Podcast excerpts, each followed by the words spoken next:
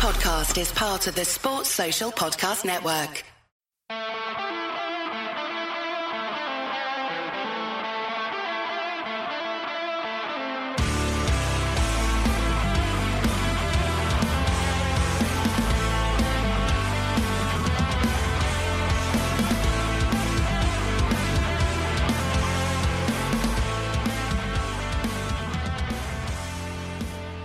What's good, boys and girls? Welcome to the Two-Footed Podcast.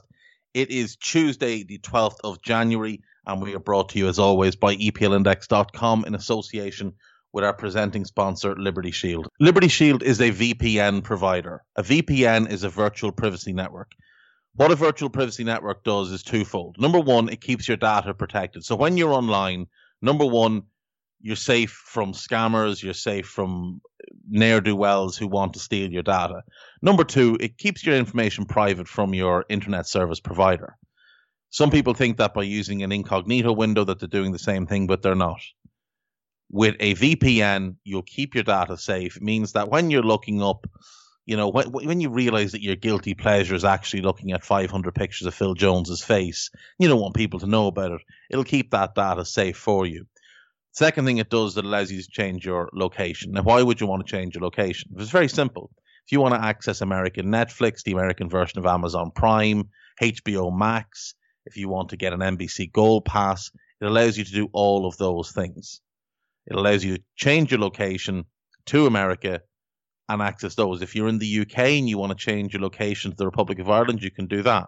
If you're in the Republic of Ireland and you want to change your location to the U K to access the B B C iPlayer, again, you can do that. So it gives you far more reach on the internet. It takes away some of the walls that are put up by providers to stop you from accessing certain uh, certain content that they don't want you to see unless you're in a certain country.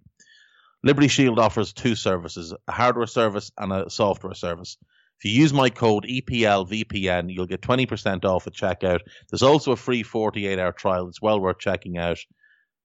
Liberty Shield dot com. Tell them I sent you. We're also brought to you by Home of Hopcroft. Home of Hopcroft is a giftware and homeware company based in Scotland but shipping globally. They have prints, they have cushions, they have anything you want in your house, anything you want for a gift. Really good prices, really good shipping rates. They've got an exclusive partnership with Raith Rovers and a photographer where they've got beautiful pictures of Raith Rovers ground. Even if you're not a Raith fan, as a football fan, they're really nice to have. So home of hopcroft dot co dot U K, and again, tell them I sent you. Right, moving on. A uh, little bit of a busier show today. Apologies for yesterday. It was a little bit of a a little bit of a stinker. Uh, quiet day, and uh, I don't know, I wasn't really feeling it all that much, but feeling better today, so we'll jump in. We start with sad news, unfortunately. Sol Bamba, the Cardiff City defend, defender, has been diagnosed with non-Hodgkin lymphoma and is undergoing chemotherapy. Uh, Bamba is only thirty-five, so obviously this has come as a massive shock. And I think it's safe to say the whole football community is behind him in his battle with this horrible illness. So from everybody here at E P L Index, Anfield Index, and myself and Guy, uh, we do wish the very best to Sol Bamba.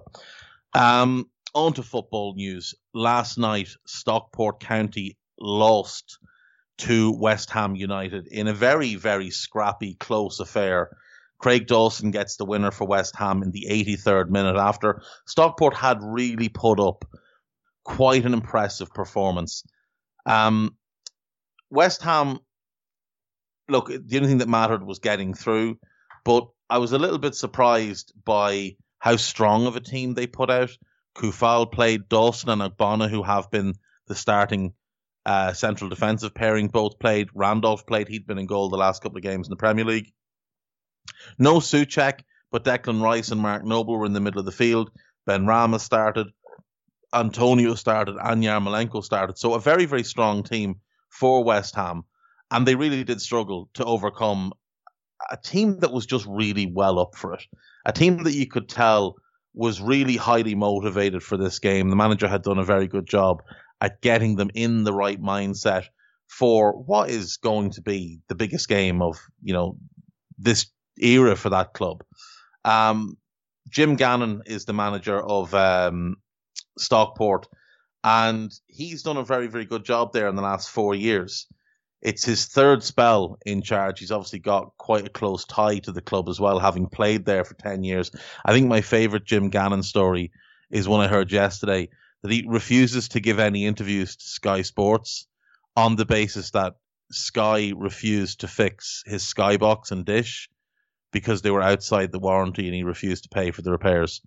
Uh, that, to me, that's the type of man I want to go to war with. So fair play, Jim Gannon, and fair play to his team last night. A really good performance, and they can very much hold their heads high after that one. The F A Cup fourth and fifth round draws have been made, and there are some belting ties and then some unsurprising ties. So the fourth and fifth round have been made. How the fifth round will work out: Fulham versus Burnley, and the winner will play Bournemouth versus Crawley Town. Then you have Manchester United versus Liverpool, with the winner playing West Ham or Doncaster. Sheffield United versus Plymouth versus Millwall or Bristol. Chorley or Wolves versus Southampton slash Shrewsbury. They still haven't made a decision. It's going to be Southampton. There's just no time to play that game. Or Arsenal.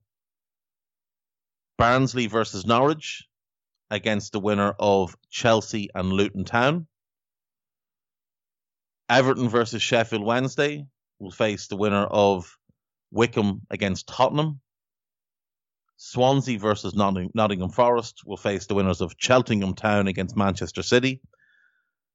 And then the winner of Brentford Leicester will take on the winner of Brighton Blackpool. So obviously a couple of old Premier League clashes here. Fulham Burnley been the first one. Neither team having the best of seasons, but Burnley definitely more in form at the moment, having bounced back from a dreadful start of the season. And the winner of that game, you would imagine, will feel confident going into the winner of Bournemouth against Crawley. Again, Bournemouth should feel confident of knocking out Crawley. They had a couple of divisions ahead of them in the football pyramid. The biggest tie of the of the fourth round is obviously uh, Manchester United versus Liverpool.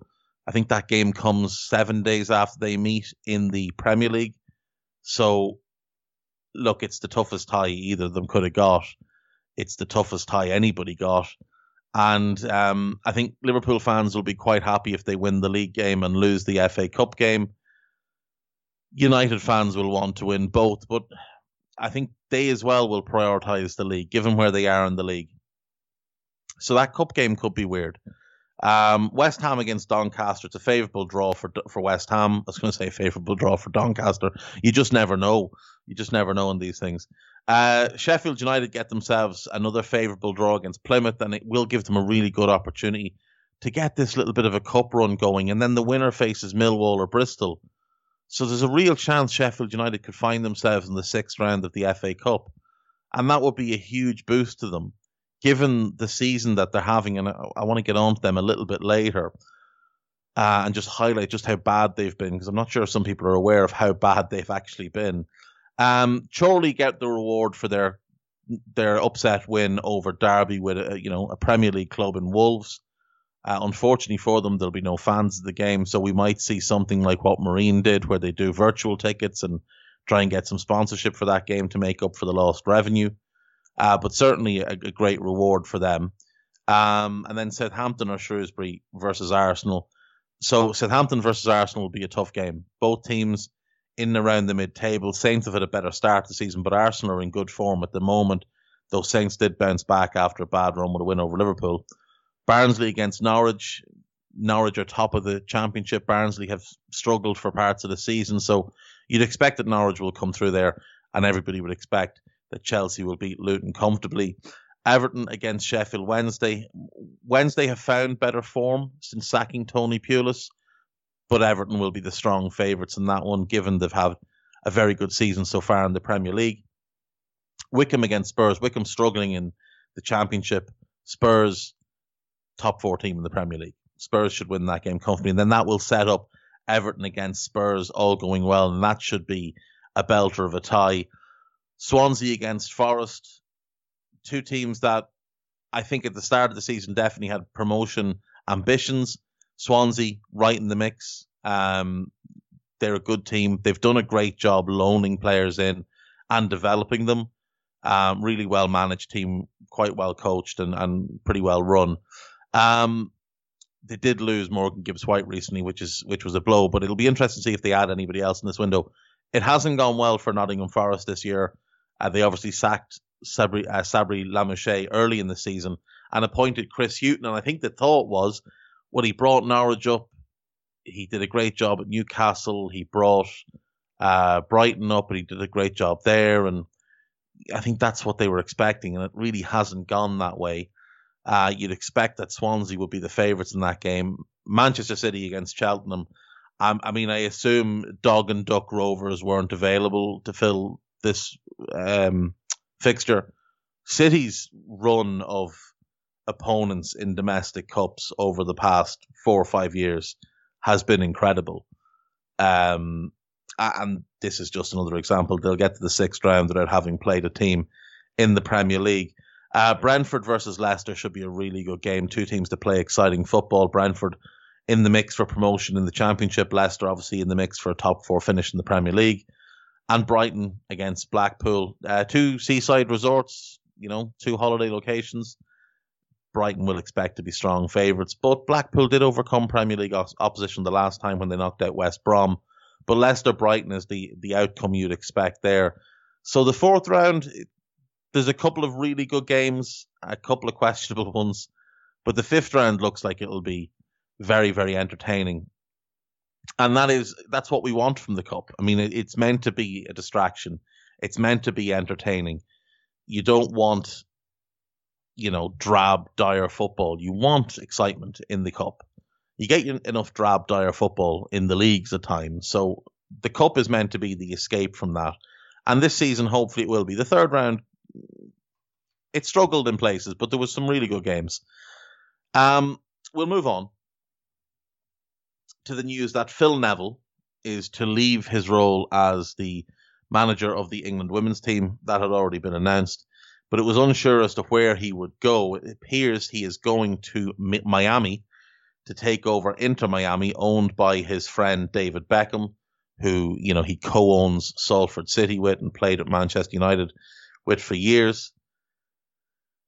Neville is forty-three. He became the England boss in January of two thousand eighteen. His contract was set to run out and wasn't being renewed. He hadn't done a, a sparkling job. Um, thirty-five games in charge, nineteen wins, five draws, eleven defeats for a fifty-four point three win percentage. It's not spectacular. It's not what they'd hoped for when they appointed him. Um, Neville's managerial career t- to date is a little bit spotty. He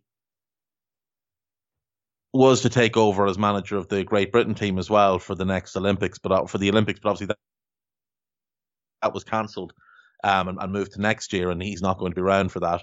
He was given that job on the basis of what he'd done with England because nobody else was really interested in the position. But if, if we consider the jobs he's had as a coach or manager in his career, um, he became a coach under David Moyes, who he'd played for for years.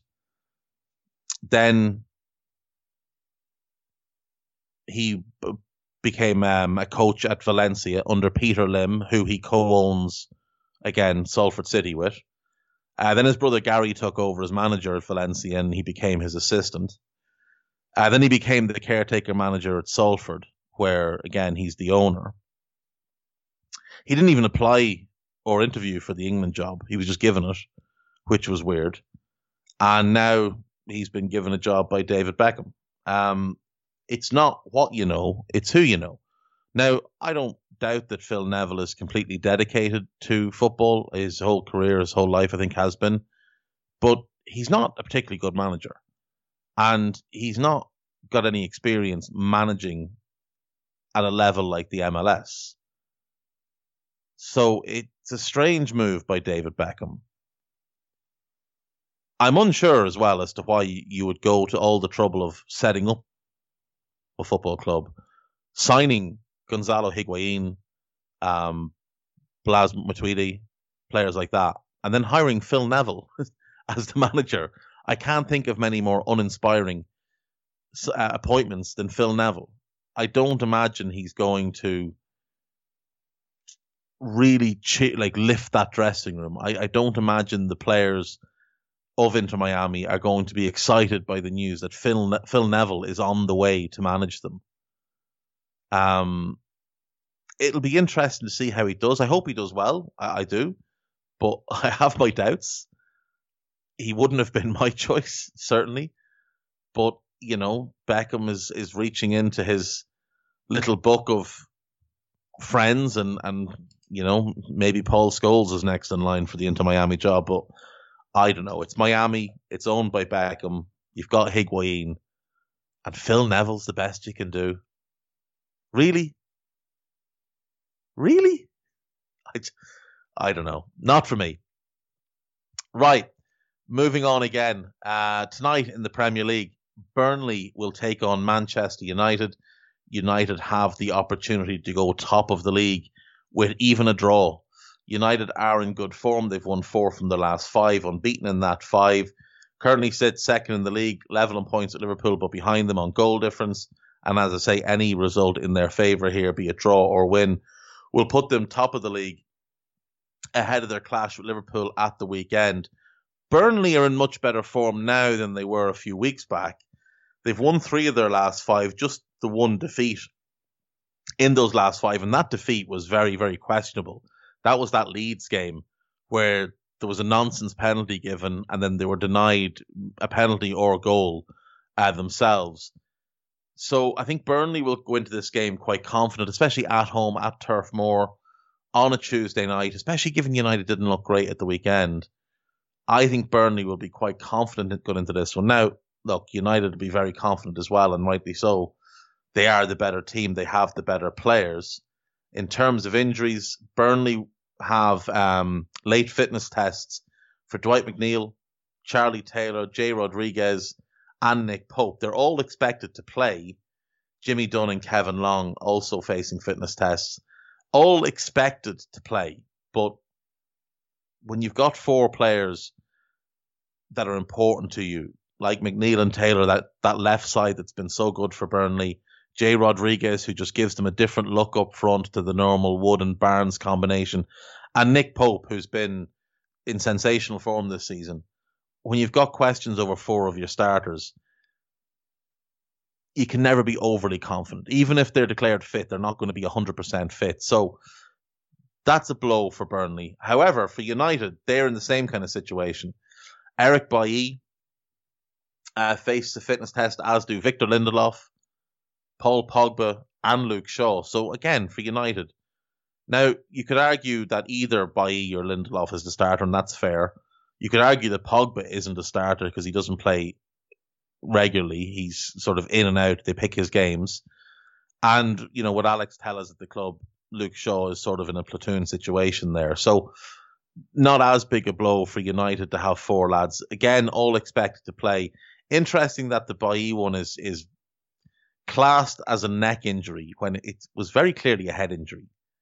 Now, I have doubts that he will be fit to play in terms of recovery from the minor concussion I think he suffered at the weekend that caused him to go off against Watford. If they do play him, I think it will be a questionable decision, but but they may. Uh, Marcus Rojo and Phil Jones both ruled out through injuries. Neither of them would have played anyway. United are looking to shift both out the door. And Facundo Pelestri is ruled out with COVID. He wouldn't have played anyway. It's the young Uruguayan that they brought in in the summer, who is acclimatizing and apparently looking very, very impressive in training and under twenty-three games, though I have no idea. Um, this should be a good game. I think Dyche is the type of manager who will enjoy a game against United. I think he enjoys the big occasions. He enjoys when the big clubs come to to Turf Moor. For Ollie, United are in good form. He's doing very well at the moment, but it, this is the type of game where United have slipped up under him and drop points, games that they're expected to win. Now, they're normally better away from home anyway, so that's in their favour. But if Burnley can establish their style of play early in the game and make this a real war of attrition, it could cause United problems. Obviously, Harry Maguire is great in the air. There's no question about that. But when there's Chris Wood and Ashley Barnes up front, he can only mark one of them. And if he is assigned to go and mark Chris Wood, then Ashley Barnes becomes very, very dangerous. Burnley will live on the set piece. So they'll send up Ben Mee, they'll send up Tarkowski. They have good delivery from the likes of Westwood and McNeil when he's in the team, and Robbie Brady. So this is a dangerous game for United. It's not the walkover that it appeared to be a few weeks back when Burnley were really struggling and looked like they were going to join Sheffield United in the Championship. Burnley have turned things around. Uh, four wins and three draws from their last nine games. That's very, very impressive, given how badly they started with one win from six. Oh, sorry, one point from six games. I think I fancy United to win the game, but I don't think it'll be easy. I'd say two one to United is probably a realistic um, prediction, which will send them top, obviously, and they'll be delighted with that. Of course, you would be. At, at any point in the season, you're going to be delighted to be top. But for United to go top ahead of that game with Liverpool at the weekend, that could just be a big psychological boost for them, uh, especially given, you know, the injury issues that Liverpool have, the poor form that Liverpool have been in. United could well go into that game at the weekend in, you know, in top spot, very, very confident. And at Anfield as well, you know, they they might just fancy really stirring the pot and upsetting things. Um, yeah, and it would set down a marker then for that F A Cup game too. So the F A Cup game is currently scheduled for the twenty-third. That might get moved because, to my knowledge, Liverpool are playing on the Thursday night in the Premier League. So Liverpool play Sunday, Thursday. I doubt they'll be asked to play Saturday. So that game could well get moved to a Sunday. Um, that would leave United playing Sunday, Wednesday, Sunday, Wednesday. So that would be right. Liverpool will be Sunday, Thursday, Sunday, Thursday. I think that's what happens. I think that game gets moved.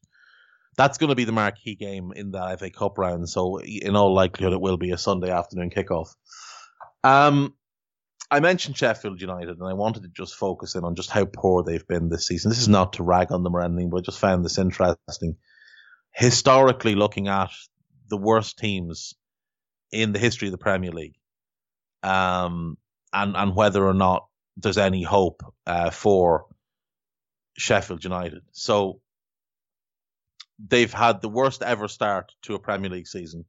It's the longest winless start to a Premier League season, seventeen games. It beat Q P R's sixteen-game run in twenty twelve to twenty thirteen. Now, the overall uh, worst run in Premier League history is thirty-two games without a win. That was Derby County in two thousand seven to two thousand eight. So they've got a long way to go to get there, and you wouldn't expect that it will get that bad. But you never know. With the way they're playing, uh, it's one hundred eighty-six days since they last won a league game. Uh, their win at the weekend was their first win in what was one hundred eighty-three days, I think, at the time. So six months. Six months without a win. Um... The worst finishes in Premier League history: Derby, eleven points from thirty-eight games, oh seven oh eight. Sunderland, uh, oh five oh six, fifteen points from thirty-eight games. Huddersfield, twenty nineteen, uh, sixteen points from thirty-eight games. Aston Villa in twenty sixteen, seventeen points from thirty-eight games. Sunderland again, because why be inept once when you can be inept twice? nineteen points from thirty-eight games. And then Norwich last season, twenty-one points. From thirty-eight games. Now, as things stand, uh, Sheffield United are well on course to obliterate that record, but you know, you'd expect they'll pick up some wins along the season. Um, they do need, obviously, they need to pick up nine points just to tie Derby, but you would hope, you would you would hope for their sake that they will find that.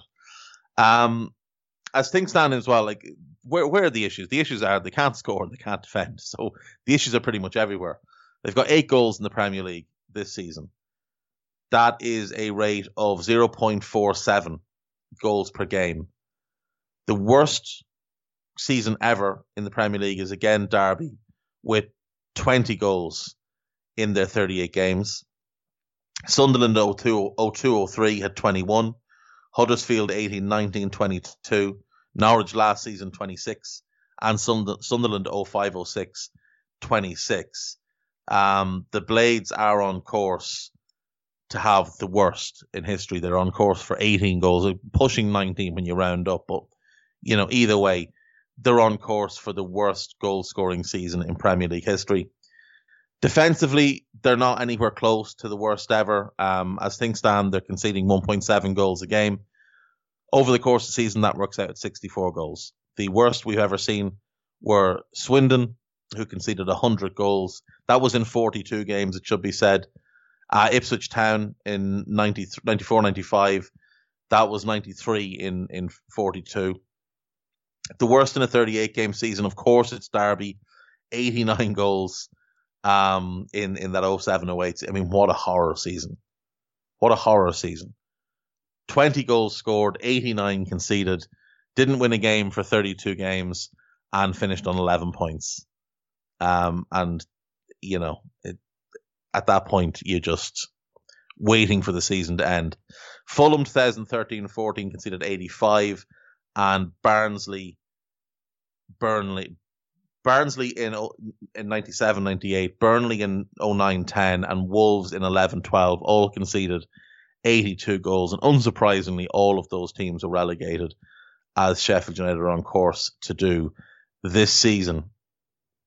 The most losses in a Premier League season is, of course, Derby with twenty-nine.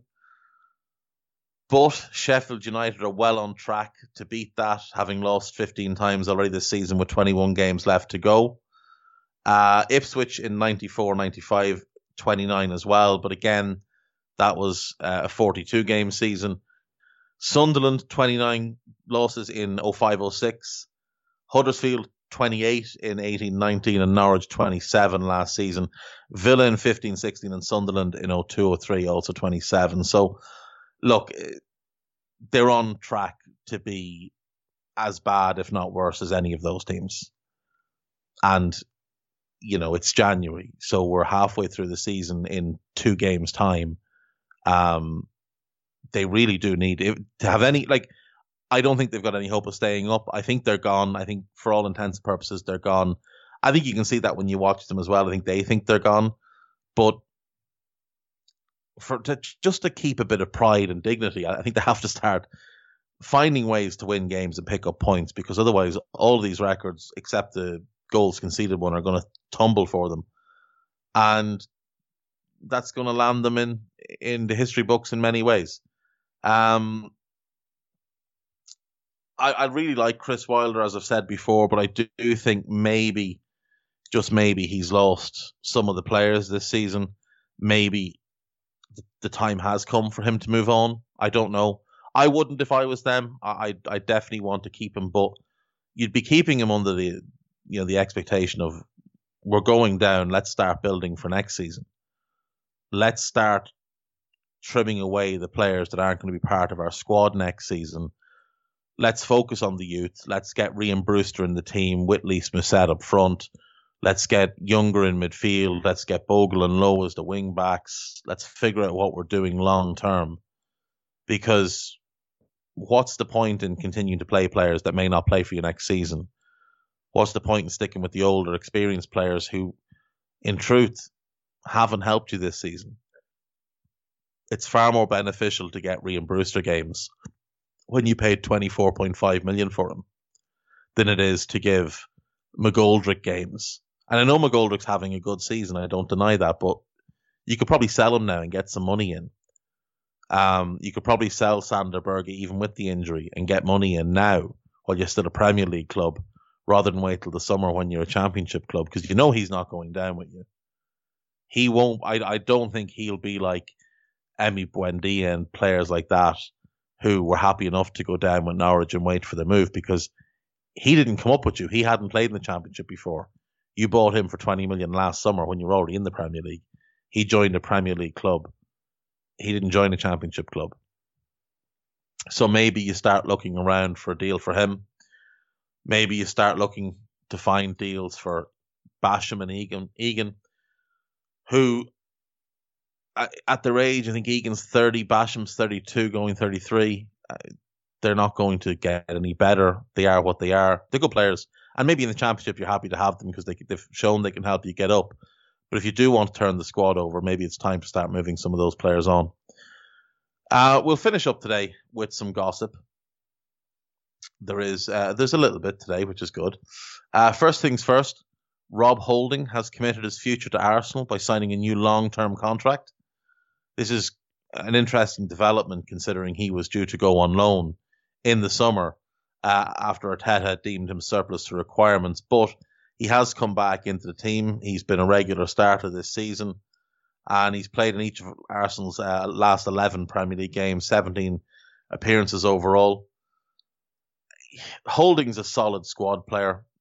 You know, if he's your fourth centre-back, you're probably okay with it. But I think for Arsenal, if they want to get where they want to go, Rob Holding can't be someone who's starting for them on a regular basis. Uh, one player that does look likely to leave the Emirates is runner Alex Runnerson, the worst goalkeeper the Premier League maybe has ever seen. Uh, although, you know, Adam Bogdan is probably up there. Um, they look the same as well, which is interesting. Um, Arsenal are open to letting him leave on loan if they can secure a backup for Bernard Leno. This is what they should have done in the summer. They really should, like, who knows what they were doing. I know they wanted the keeper from Brentford. I wouldn't be a huge fan of him anyway. But, you know, how do you end up at Runnerson? He was awful in in France. How do you end up with him? Um, other Premier League news then. Jared Bowen, uh, he's made his thirtieth appearance for West Ham, and that means he gets a pay rise. In the contract that he signed when he arrived, he came in on X amount with the understanding that once he hit a certain amount of appearances, it would go up. And I think he's another kicker as well when he hits a certain amount of goals as well. So that's pretty good. Uh, he's been really good for them. twenty-two million well spent last January. They brought in him. They brought in Suchek. It saved their season, and they've both been really good this season. Must be said, David Moyes' um, recruitment since taking over has been very, very good between those two and Kufal, and it'll be interesting to see what they do in this window and into the summer. They have been linked with Patson Daka of Salzburg, who is a really, really talented striker. I don't see West Ham spending the type of money it would take to bring him in, but they have got a bit of cash in their pocket now, having sold um, Sebastian Haller. So maybe, maybe that's something they look to do, but it would mean they have to play with two strikers because you can't bring Daka in and not play him. So I have my doubts. Uh, Spurs have been linked with Nicolas Gonzalez of Stuttgart, a very, very talented player who was linked strongly to Brighton in the summer. He is close friends with Alexis McAllister. And after the two were pictured together while he was being linked, it was assumed that that was a deal that was closed. It does look like his price has gone up substantially. At the time, they were talking about a fifteen million fee. Now it's claimed Stuttgart would want somewhere in the region of twenty-five to thirty million. Um, Tottenham are also being linked with Eder Militão of Real Madrid. He's also wanted by Roma, A C Milan and Inter Milan on loan with an option for a permanent move. He's a very good defender who's not being used by Real Madrid and would represent an upgrade for Spurs at that position. There may be movement the other way for Spurs, with Valencia interested in signing Harry Winks on loan. I don't see Spurs loaning him out. I think Mourinho really likes him. I think you need to have a good backup there in case anything happens to Pierre-Emile Højbjerg, who's obviously so important to how they play.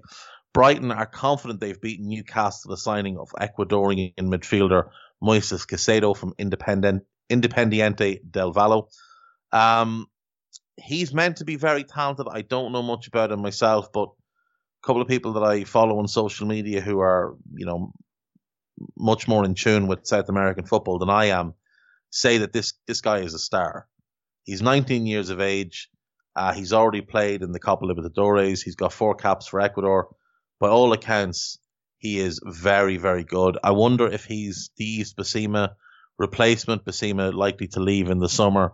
And maybe this guy is the one that comes in to replace him. Chelsea and Manchester United were also linked. Now, the Daily Mail are saying that if Brighton sign him in this window, they'll loan him out. I'd imagine it'll just be a loan till the end of the season rather than a loan for a year or anything like that.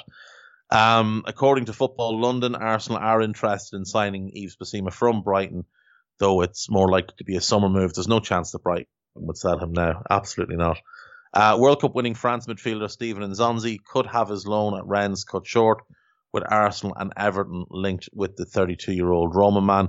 Obviously, he played for Blackburn, played for Stoke. Very, very good player, very good at what he does.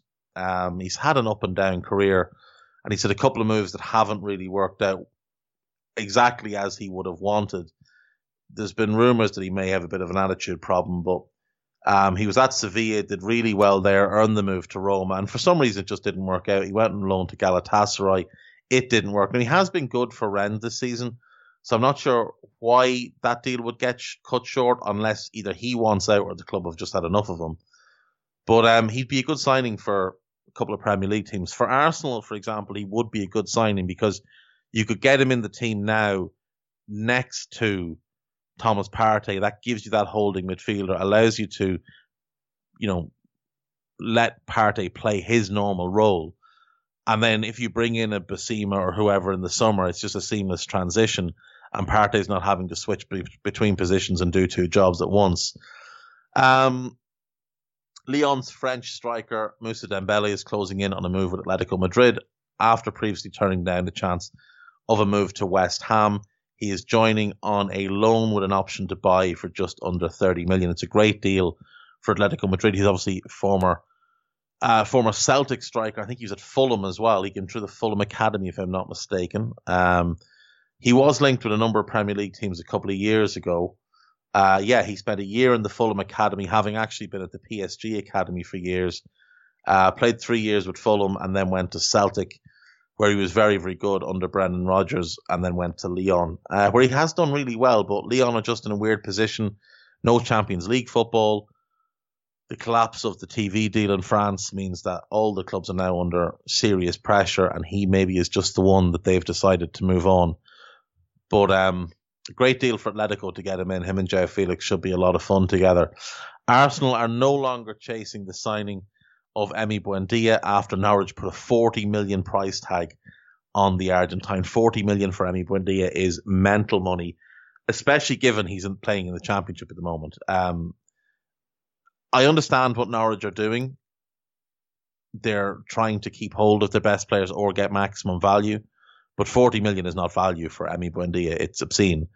And they could well find themselves in a position like Bournemouth did, where you hold on to players for too long and their value will dip because they'll either get injured, their contract will run down, they'll run out of form. And, you know, I mean, Bournemouth, they turned down forty million for Callum Wilson. They ended up taking under twenty. They turned down fifteen million for um. Ryan Fraser. They got nothing for him. They turned down twenty-five million for Josh King. They'd be lucky to get ten million from now, uh, with six months left in his contract. So while I understand that you want to get the most out of your players, the, the most value for them, you do have to look at the longer term as well. And if you continue to price players out of moves, number one, you'll find players won't want to join your club anymore. You will find that players will be warned off by their agents because once they go in, they may not get back out. I mean, we've already seen hassle there with, with Todd Cantwell. We saw it with Jamal Lewis in the summer. It's a dangerous game that Norwich are playing. I, I hope it works out for them, but they should just be a little bit wary there. Um, Chelsea midfielder Temu Bakayoko is set for a permanent move away from Stamford Bridge as he continues to impress on loan at Napoli. He's a very good player. I don't really know why it didn't work out from at Chelsea. Well, I do really know it.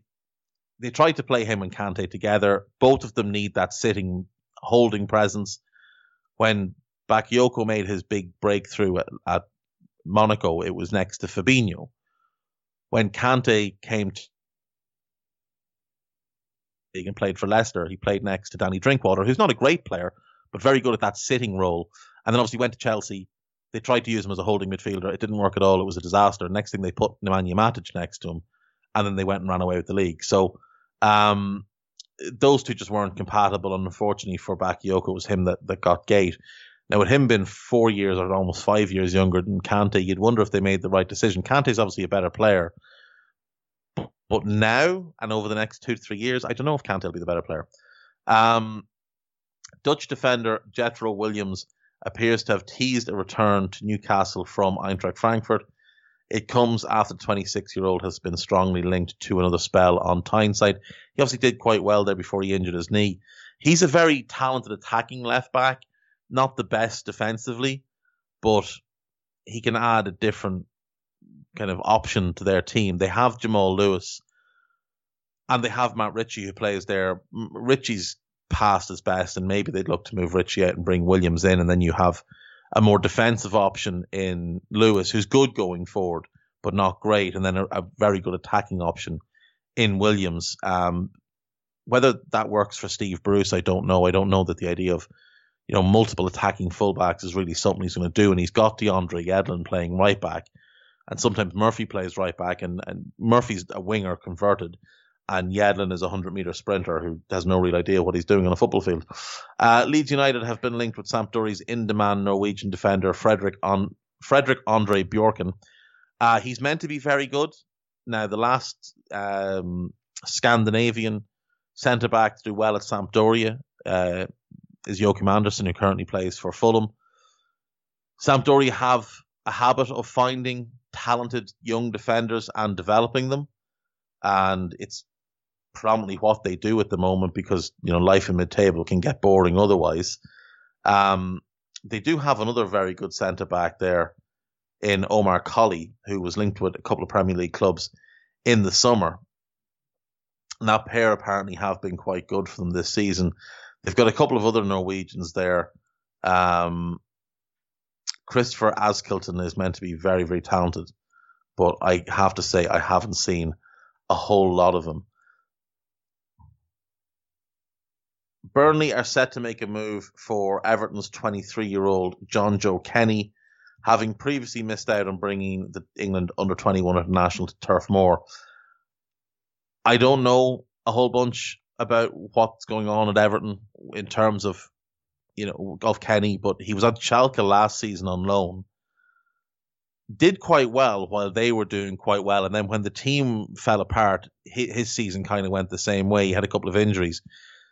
He's had one or two little niggles this season, but I mean, Everton don't have a long-term solution at right back, and you would have thought he would have gotten an, an opportunity at least to stake a claim for that position, but he, he doesn't really seem to fit into their plans for whatever reason. Uh, Burnley definitely need to get younger at, at right back. I mean, Bardsley is thirty-five, thirty-six. I think Loughton's thirty-one. So uh, a young right back is exactly what Burnley could do with. And look, Kenny's a good player, capable player. And under Dyche, he will no doubt improve because Sean Dyche improves every player he gets his hands on.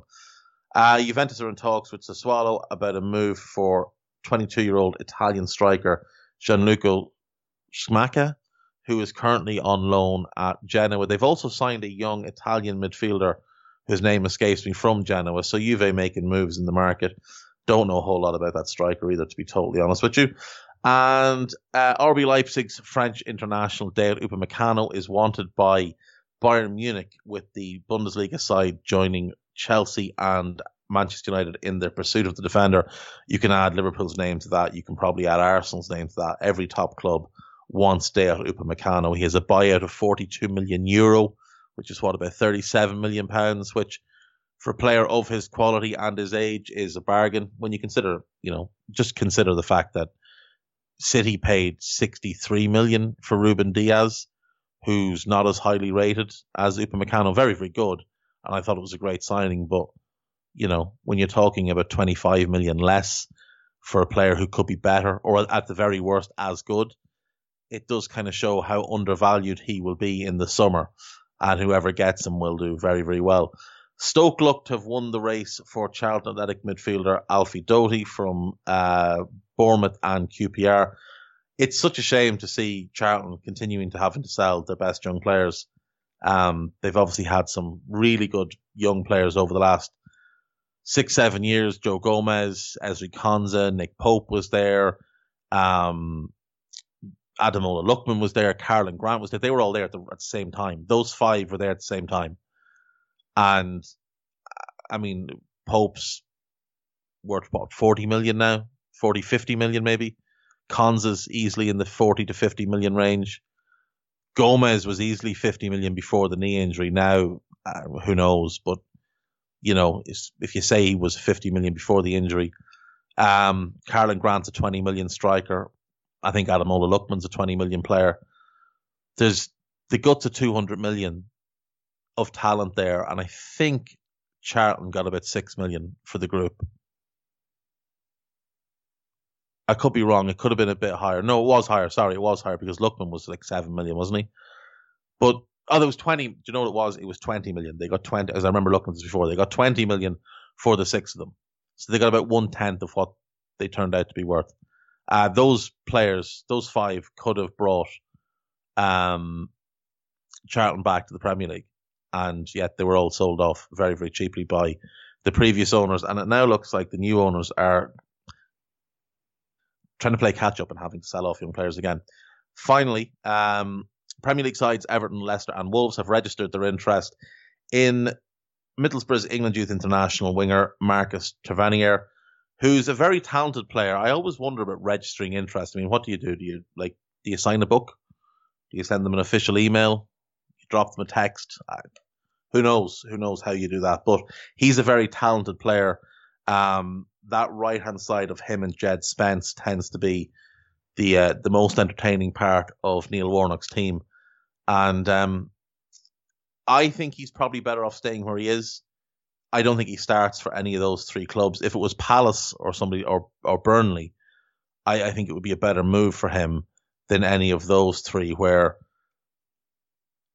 I mean, Everton and Leicester have Champions League ambitions. I think Wolves probably do as well, but the Europa League is probably their aim for this season. I don't think he's quite at that level yet, but certainly a certainly a good young player who uh, who'll do well in the Premier League at a certain point. And that is it. That is our show for today. Thank you, as always, for listening. Thank you to Guy Drinkle. Thank you to Foxhound for the presenting music. Thank you to E P L index dot com. Check out all the writing on E P L index dot com. Check out the Tad Predictable podcast coming later this week. Check out the E P L Roundtable with my good friend Kevin DeVries. Uh, I will see you tomorrow. Take care and bye-bye.